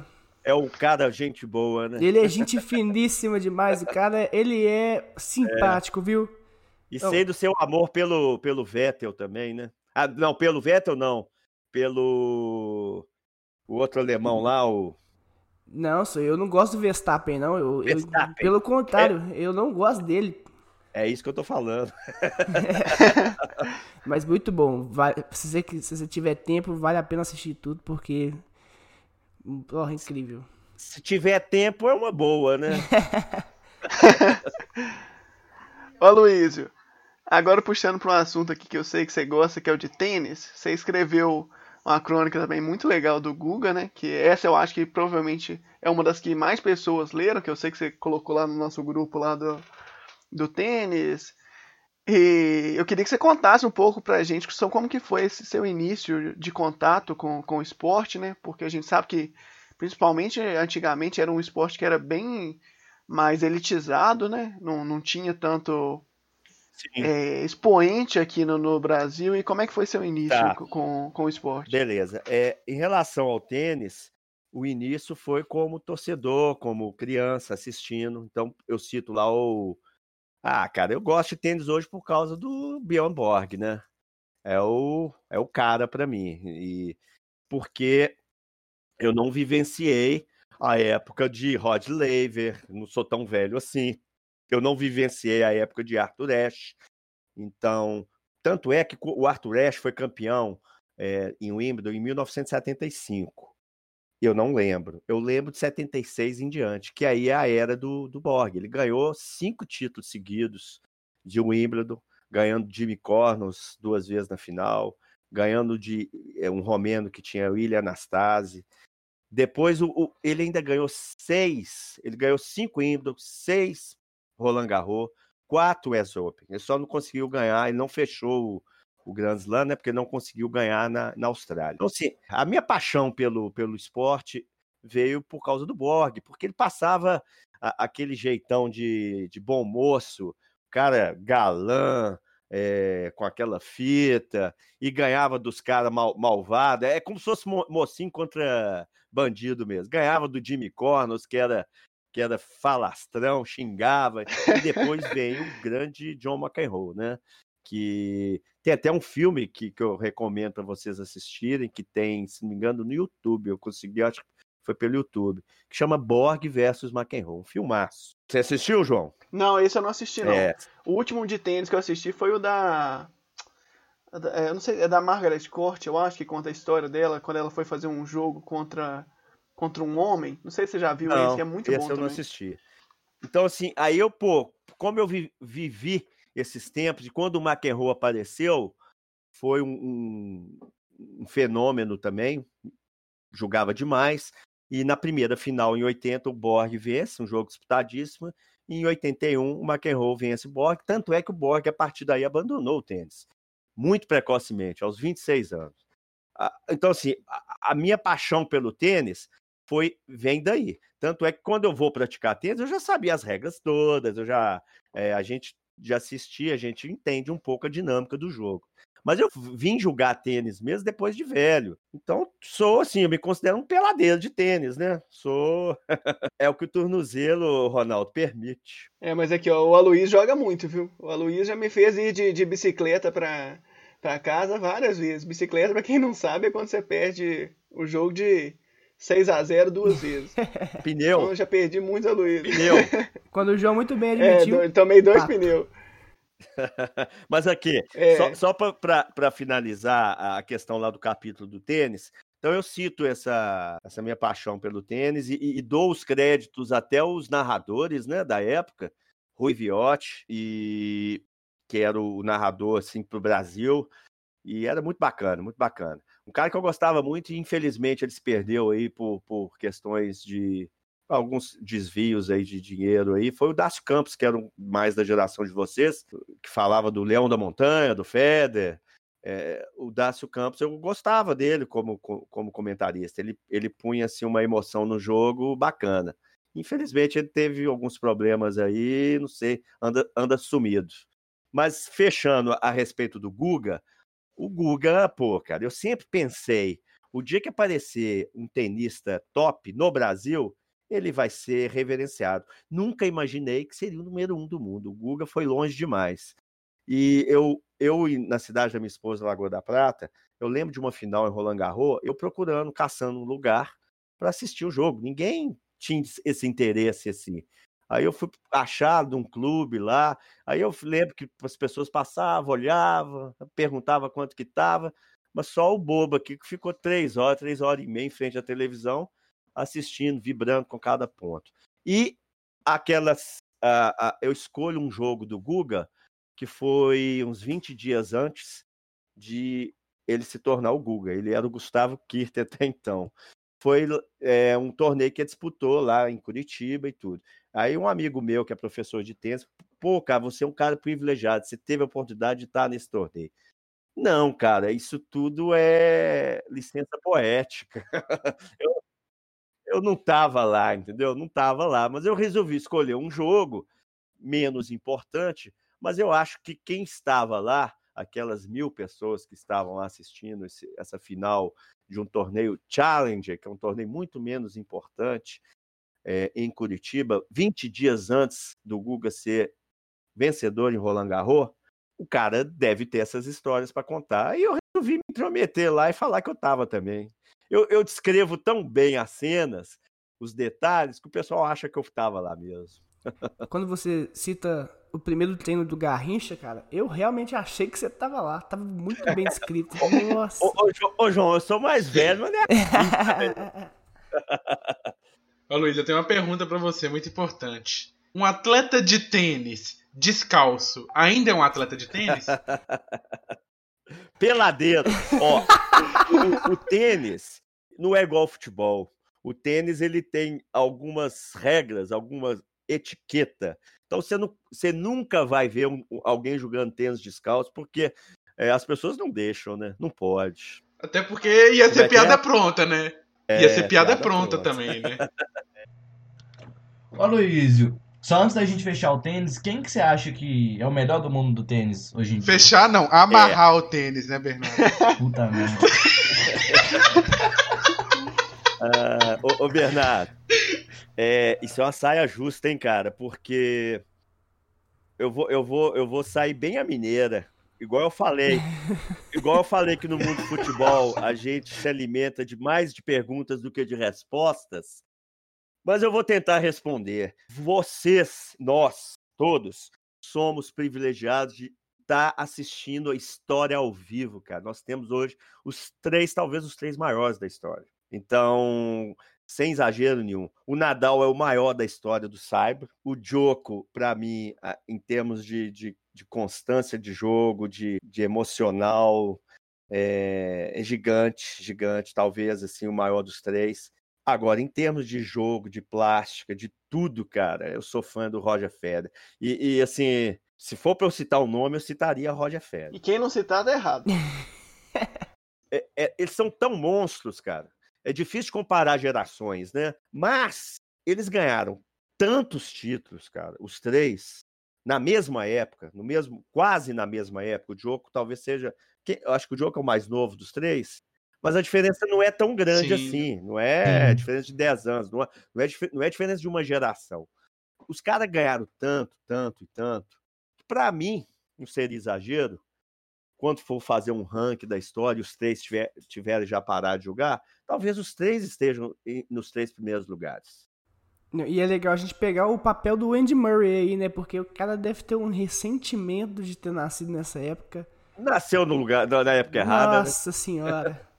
Joga. Pelo menos tem a geração nova chegando aí que tá dando sorte de pegar os caras mais pro final da carreira. Tem agora, tem o, o Kyrios, o Tim. É, não. Esses caras vão voar da agora pra frente. Sem dúvida. Aí é a turma nova que vai chegar, né?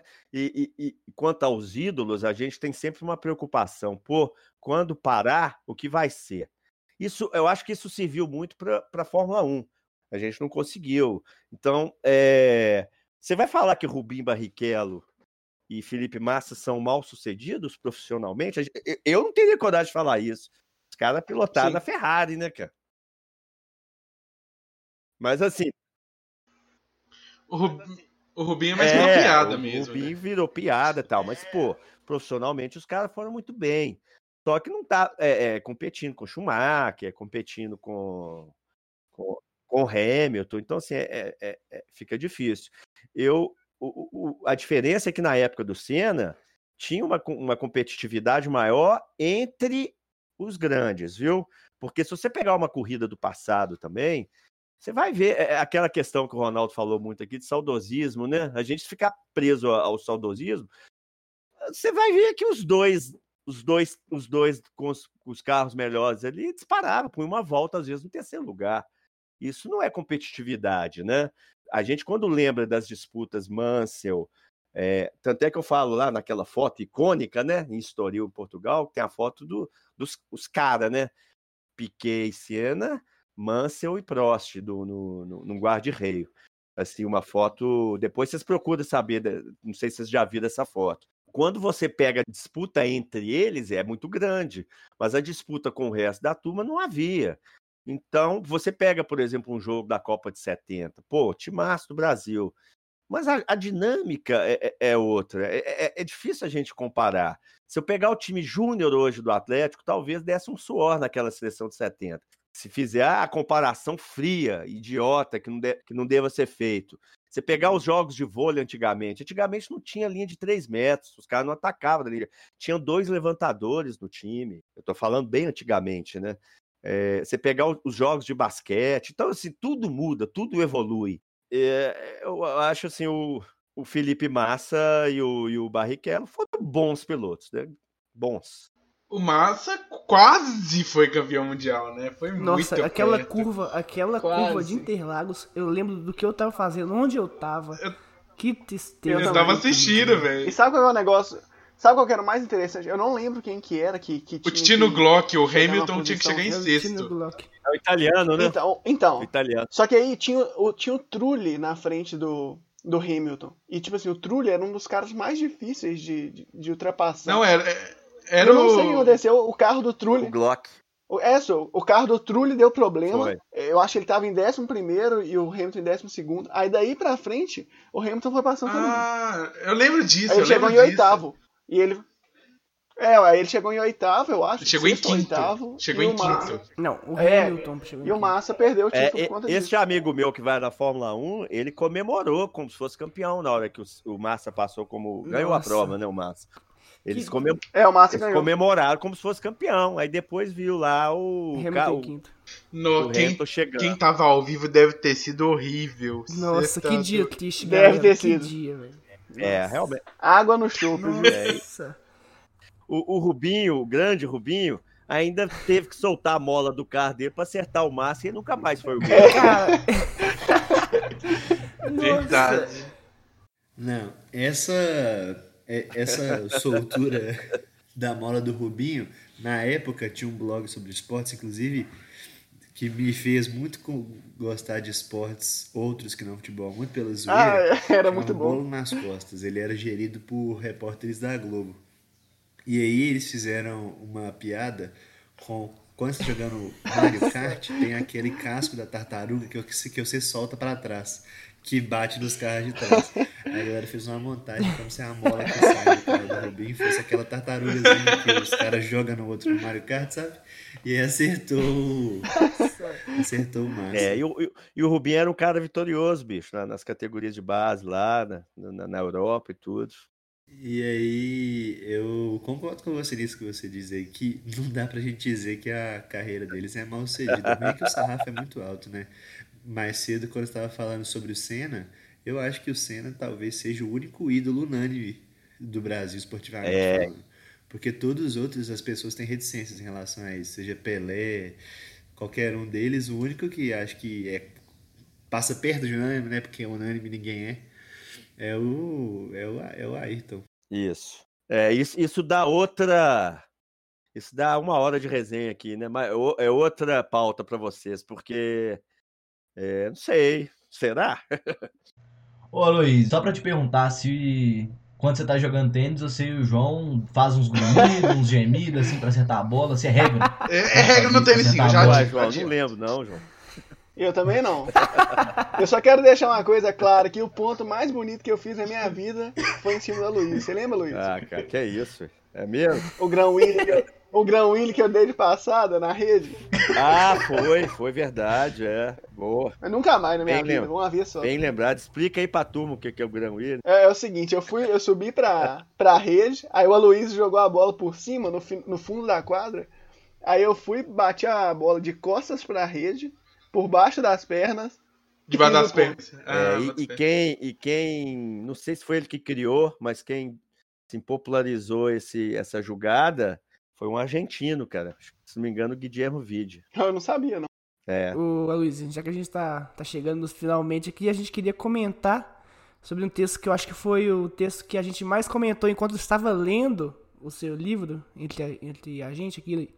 A gente queria falar sobre o texto Os 10 Mandamentos do Futebol de Rua. Opa, esse foi bacana. Porque esse texto eu acho que deixou a gente um pouco saudoso, um pouco. A gente riu dos, dos negócios, tudo. Eu acho que esse pá, esse foi o, o meu texto favorito do livro, viu? Pra puxar aqui a discussão, a gente queria falar, com- perguntar pra você que você falou que, que foi goleiro de futsal e tal. Você foi goleiro de futsal porque você era péssimo na linha? Não, não, até, até, dou- até hoje eu jogo bola, cara. Com 51 anos eu ainda consigo jogar meu, meu futebol.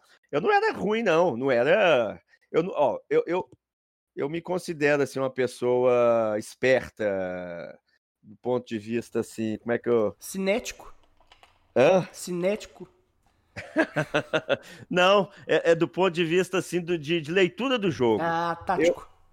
É, como eu sempre soube que é, eu não seria o melhor driblador, então eu aprendi a tocar bola, aprendi a me posicionar. Então, assim, a gente tem que ter umas artimanhas para estar no meio da turma, né? E eu julgar, gostava de jogar do gol também, goleiro de futsal e tudo. Aí meu menino hoje, um goleirão, cara. Meu menino muito melhor do que eu fui, porque hoje tem as técnicas da, daquela abertura de perna, Tem. É, como é que chama mesmo? Espacate. Esparcate. É isso. isso. É, que eu não fazia e tudo. Então, assim, é muito mais eficaz hoje em dia, né? Os goleiros ter, ter um treinamento melhor, eu era mais na, na, na raça, na, na intuição. Mas dizem meus colegas lá de time da época que eu era um goleiro honesto. De ralar o lado da perna quando você pula pra dar ponte no asfalto? Coisa É. boa demais. Saí muito ralado já. De, Aloysio, da- Aloysio, falando em goleiro, o Bernardo, o apelido dele é Cone, porque ele jogava no gol e era como se fosse um cone, entendeu? Então, É É o autoexplicativo. Fred no gol. é, É. exatamente. Não, por falar em Fred, graças a Deus foi embora do Cruzeiro, viu? Misericórdia. Ele já chegou no Rio de Janeiro de bicicleta? Já foram três dias de bicicleta. Ah, Mas aqui, esse texto futebol de rua, importante. é, graças a uma desses vídeos, né? Ho- Hoje em dia a gente tem, a gente é bombardeado o tempo inteiro com vídeos de WhatsApp, vídeos de Instagram, vídeos disso e daquilo. Aí me chegou um vídeo aqui do no meu WhatsApp sobre ah, como é, é, naquela naquela toada saudosista, né? Como era bom na minha época, e foi citando assim as regras do, do futebol. Aí eu resolvi pegar 10 daquelas para descrever e tive a sacada de usar momentos do esporte para descrever cada uma delas. Acho que ficou legal. Muita coisa ali, eu acho que muita gente não, não deve assim ter conhecimento, né? Pelé ter jogado no gol, na, na, na, na questão lá quando ele ia fazer o milésimo gol na Paraíba. Aquilo foi um fato é, que eu até vi na televisão esses dias, eles, eles comentando sobre, né? Que tava tudo pronto lá para Pelé fazer o milésimo gol e eles puseram o Pelé- o Pelé no gol porque não queria que, não queria que fosse lá, né? Aí depois ele joga na Bahia, o jogo seguinte foi na Bahia contra o Bahia, e aquele, esse vocês já devem ter visto, que ele dibra o, o goleiro e chuta, e o zagueiro do Bahia tira a bola em cima da linha. e, e, cara, o Arnaldo César, ele contou um detalhe que a gente não sabia. Ele era o juiz desse jogo, e aí pediram para ele chegar.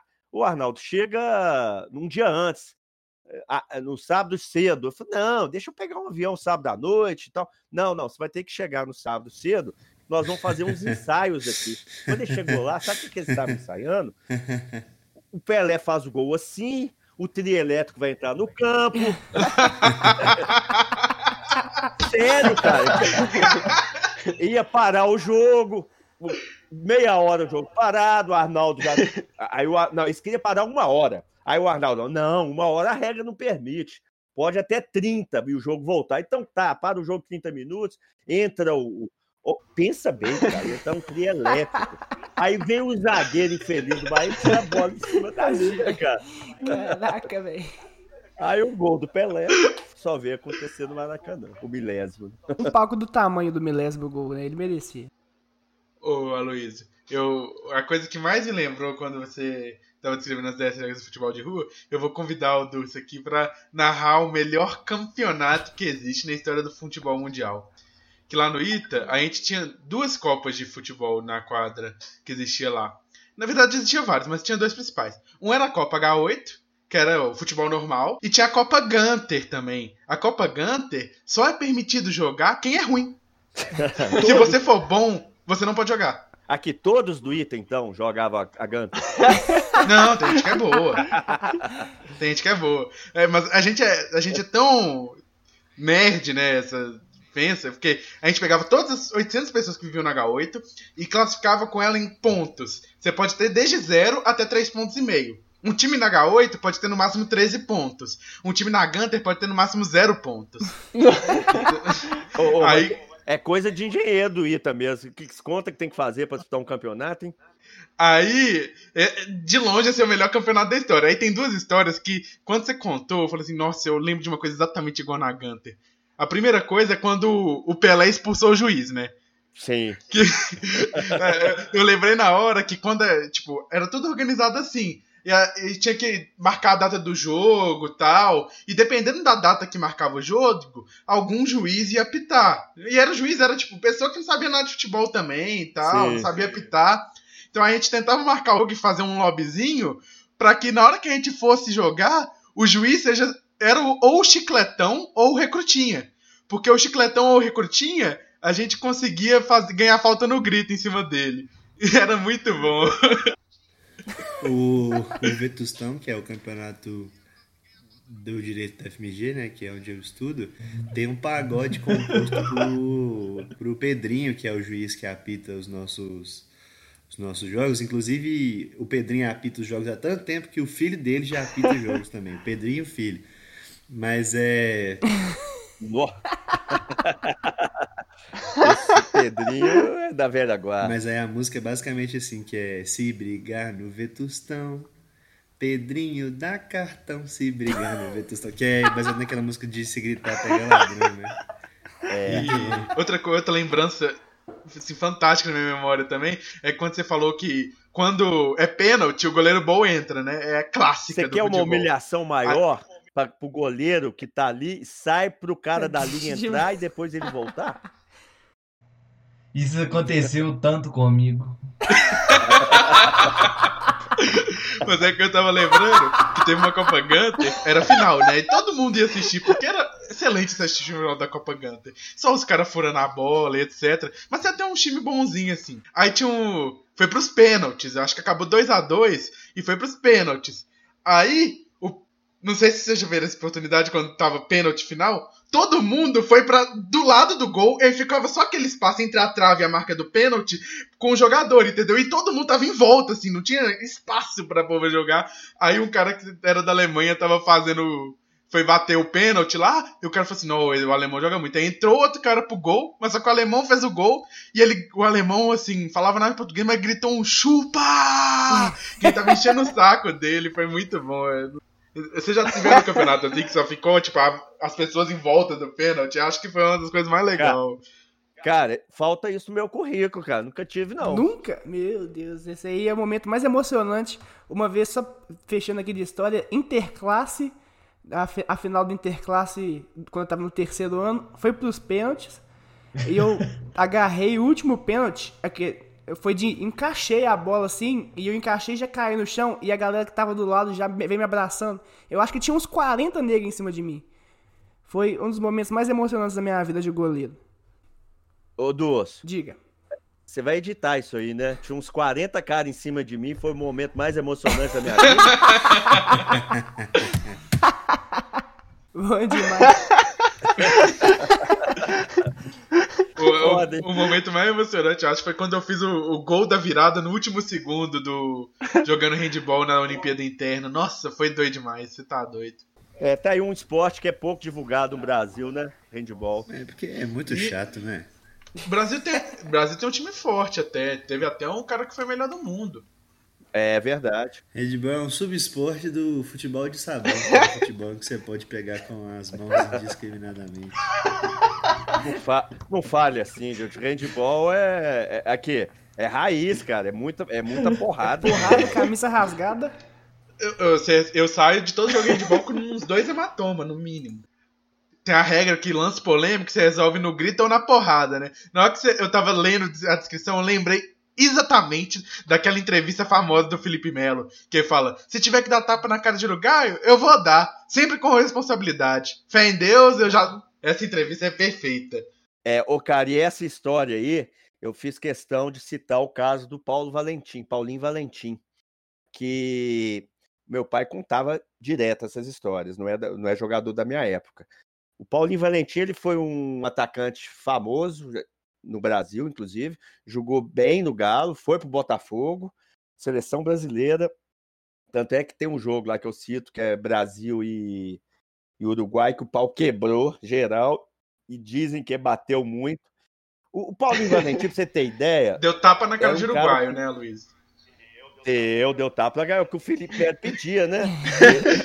ele, já, ele já fazia lá atrás. O, o Paulo Valentim, ele era tão assim da briga, boêmio, que ele casou com a Ailda Furacão. Que doideira! Isso é sério? É, sério. A história é real. O, o... Ele tirou ela da zona, né? E vamos, vamos, vamos falar o português rasgado aqui. Ué, mas é porque no livro, eu já li esse livro algumas vezes e interpretei também quando eu estava no colégio militar. Ela sai para ir viver com o padre, né? E aí o padre é recolhido pela, pelos policiais da ditadura e eles nunca mais se encontram. Então quer dizer que ela casou com esse cara aí? Não, é, a história que eu tenho do padre Paulinho Valentim do Furacão é outra. o Roberto que escreveu o livro, Aham. se baseou na vida dela, mas tem muita. é, Muita fantasia. Ah, sim. muita fantasia. A, a história do padre é a seguinte: no dia do casamento, Paulinho Valentim com a Hilda Furacão, o padre, lá no meio da cerimônia, sugere que ela largasse a vida fácil e tal. E partiu para cima do padre, não, na, na porrada. Aí quem teve que separar foi o João Saldanha, que era o, o- o padrinho dele de casamento e tudo. Que doideira. E ele foi, ele foi morar em, em Buenos Aires, ele foi Aham. pro Boca, foi contratado pelo Boca, é um dos maiores artilheiros, se não for, eu li alguma coisa, eu tenho até que confirmar essa informação. Vocês que são bons para ir atrás da, da, da notícia, o, o maior artilheiro da história lá de Boca e River. Ele é um dos maiores. Então, assim, ele é, é idolatrado lá no, no Boca Juniors. E a, a Hilda Maria, né, ela vi- viveu até poucos anos, ela já deve ter falecido, ela estava lá num, num, num, num, asilo lá em Buenos Aires. Ele morreu mais jovem. Ele morreu mais jovem. Então, assim, o Paulinho Valentim, é, eu lembrei que resolvia era na pancada mesmo, na porrada. Não, que história curiosa, porque. Olha que coisa engraçada. Pelo livro, eu fui convencido de que ela tinha largado a vida fácil para se casar com um padre, que também largaria. É, Não, esse de padre Paulinho- Mas essa história. Esse padre Paulinho Valentim encheu ele de porrada. Eu entendi, mas aí é, é falso. Então. Mas isso é verdade. Eu lembro que ela foi encontrada em, na Argentina ela morreu em 2014. 2014, Foi né? o ano Tanto do é nosso projeto lá no, no Colégio Militar. É, quem fez uma reportagem bacana dela foi o Ivan Drummond, do, do Estado de Minas, né? Foi ele que achou é, é, ela no asilo lá e tudo. Foi muito bacana. Que massa. Que massa. Mais uma vez, muito obrigado aos nossos ouvintes que nos acompanharam até aqui. De novo, por mais que possa parecer redundante, agradecemos ao Aloysio, tanto pela participação quanto pelo empréstimo da obra dele para a gente discutir. É, depois eu vou pedir para o Aloysio falar todos os dados né, de divulgação. É claro que quando o livro for lançado nós vamos divulgar e todos vocês que nos ouvem vão ficar sabendo, mas aí eu queria saber do Aloysio se já tem alguma previsão de lançamento do livro, se ele pretende se ele pretende esperar acabar todo esse caos em que a gente vive para poder fazer um evento de lançamento ou algo do tipo. É, obrigado pela oportunidade, Ronaldo. Gostaria de agradecer a, a todos aqui, o Bernardo, o Daniel, João Pedro Dulce, o João Vitor, e a você também, Ronaldo, porque é, uma forma da gente se manter jovem é conversar com jovem. E foi super bacana. Vocês têm, assim. é, eu não preciso de, de esconder, estava um pouco apreensivo, demonstrei, demonstrei essa preocupação durante a semana com o João Vitor, porque eu ouvi alguns programas de vocês e vocês sabem simplesmente tudo de tudo. Aí eu falei, pô, eu vou ficar vendido aí na história, porque. E é legal, cara, porque o mundo hoje nos permite informações pelas quais eu não tinha. Eu provavelmente seria um de vocês é, é, hoje, sabe? Porque na minha época eu não tinha internet com, com, com essa, é, essa gama de informações que, que a gente pode buscar a qualquer momento sobre qualquer coisa. Então, finalizando, a respeito do livro, eu estou numa fase de, vamos dizer, lapidar. Não sei se vai sair um diamante, mas lapidar essa pedra bruta que, que foi, foi entregue a vocês, que vocês leram o original aí, de antemão. Eu estou nessa fase com o professor que eu tenho e a gente está melhorando o texto. Eu acredito que mais uns dois meses ele esteja já em condições. Só que eu descobri também com o tempo, como eu sou marinheiro, escritor de primeira viagem, que a escrita em si, ela tem as suas dificuldades, mas a publicação do livro, é, o trabalho seja mais árduo. Mas eu não eu não estou importando com isso não. Eu estou até curtindo, para falar a verdade. Estou saindo da minha zona de conforto, da minha área profissional, para entender um pouco é, de como que as coisas funcionam. Então eu tô com assim, eu, eu- eu evitei de falar aqui, vou, vou- vou falar rapidamente, mas é que eu entrei em contato com o Duque, o chargista, sabe? Uhum. E ele se mostrou interessado e tudo, um pouco preocupado também, porque os traços dele são mais voltados para o humor, coisa que não cabe muito na, na forma como eu escrevi o livro. Seria, que um, teria que ter um traço mais leve, né, um pouco mais lírico. E ele aceitou assim o desafio. Nós estamos numa fase assim de, de, de conversação. Ele ficou de fazer alguns desenhos para ver se está na, vamos dizer, na toada do livro. Mas se não der certo com, com o Duque, com certeza eu contratarei alguém para fazer as ilustrações, porque eu acho importante que vai dar um pouco mais de leveza ao livro. Então tem essa fase e tem toda a fase de, que, é, que é de. Eu já contratei uma pessoa para fazer a capa, ele provavelmente vai fazer a diagramação do livro, e depois, quando estiver pronto, as ferramentas hoje que são é, mais variadas, porque hoje a gente eu pretendo lançar o e-book, que ele tem um custo menor para para compra de quem. Né? Ah, Existem legal, muitos leitores hoje em dia de, de livros é, do, de livros digitais. E pretendo, inclusive, fazer também um, um, um audiobook é, eh, para dar assim. Eu, eu participei uma vez, eu fiquei muito. Um, trabalho voluntário, eu fiquei muito, achei muito, muito bacana e eu falei, eu preciso fazer algo mais a respeito disso, que foi lá no Instituto São, São Rafael para Cegos. Eu fiz algumas narrações lá de livros, só que os livros que eles precisam muitas vezes são os livros didáticos para estudo mesmo no dia a dia. Então, pretendo entrar no estúdiozinho, alguma coisa nesse sentido, fazer uma coisa um pouquinho mais profissional e lançar esse audiobook. Então, são várias ideias que estão aparecendo na cabeça.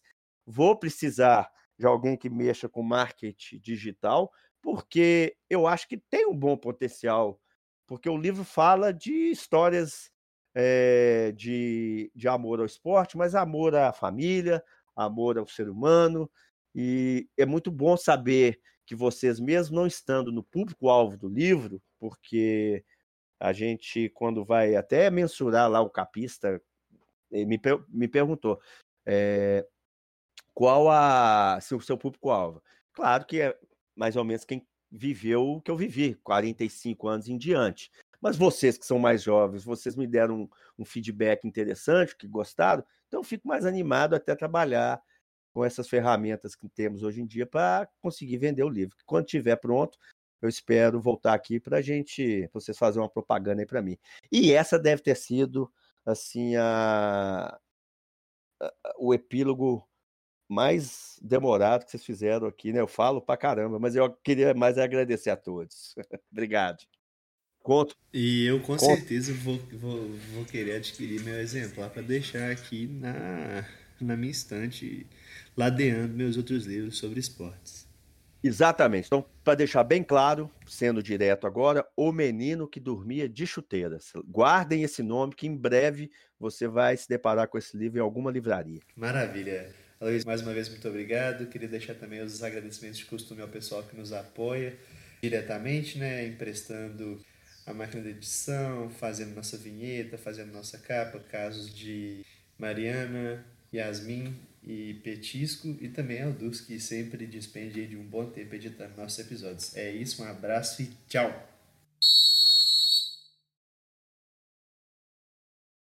Este episódio teve áudios de Rádio Itatiaia. Ei, já acabou. Será que alguém realmente ouve até aqui? Se sim, pode ir embora. Tchau. Obrigado pela audiência. É sério. Tchau. Tchau.